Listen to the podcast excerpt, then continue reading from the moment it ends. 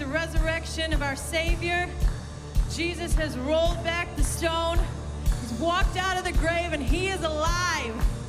Because of what he did, we get to spend eternity with him. So let's celebrate together this morning.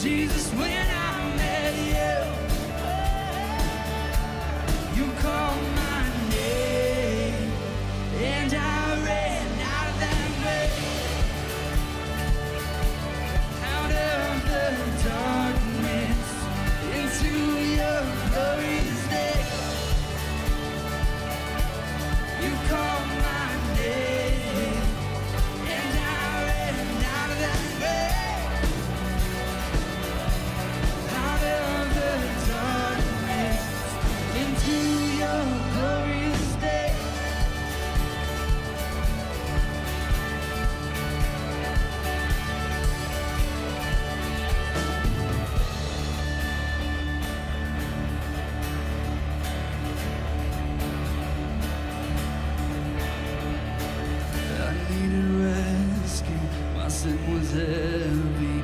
The chains break at the weight of your glory. I needed shelter, I was an orphan, but you called me a citizen of heaven. When I was broke.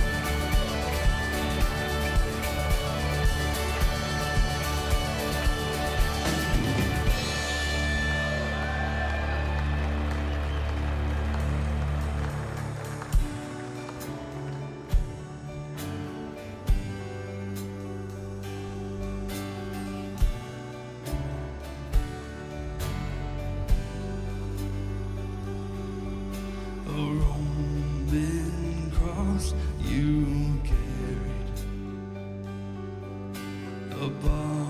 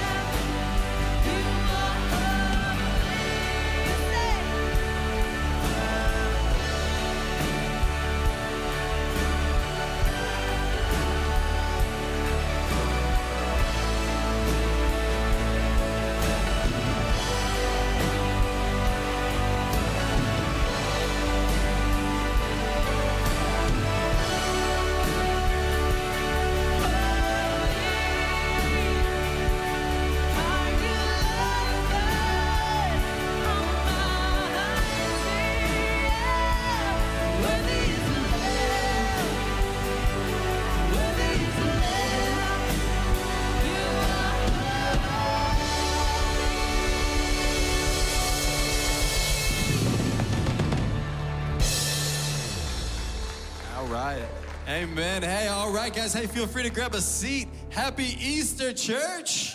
Come on.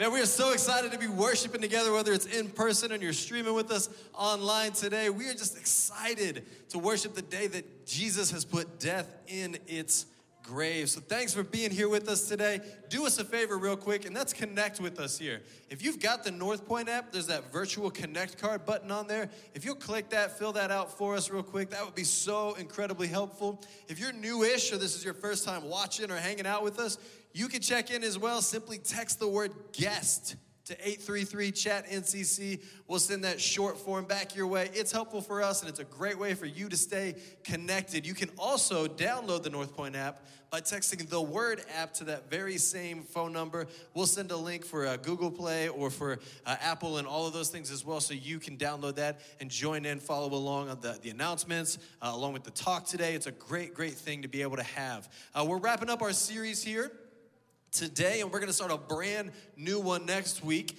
Uh, we like to call that series, see if I can remember it, Old School Teaching. I remembered it because it's on the back screen. There you go, right? Old School Teaching. We're going to dive into the Old Testament starting next week, uh, find out some of the old school teachings that still make a difference in our lives today. So join in with us as we transfer into that next week as well. One more thing we want to do today, and that is to worship through our giving. Uh, we know that Jesus conquered death, that He's the one that provides for us, that He's the King in charge of everything in our life. And so when we can worship through our giving, it's just another way that we can say, hey, God, you are in control. That I trust in you in all things. So, a few ways that you can do that there's cash or check. You can put in the boxes in the back. You can give through the app or simply text the word give to 833 chat NCC and we'll send a link your way. But we encourage you guys, man, give worshipfully, trusting that God is the one who provides for all of our needs. This morning, we're going to dive on in as Rick comes up here in a second.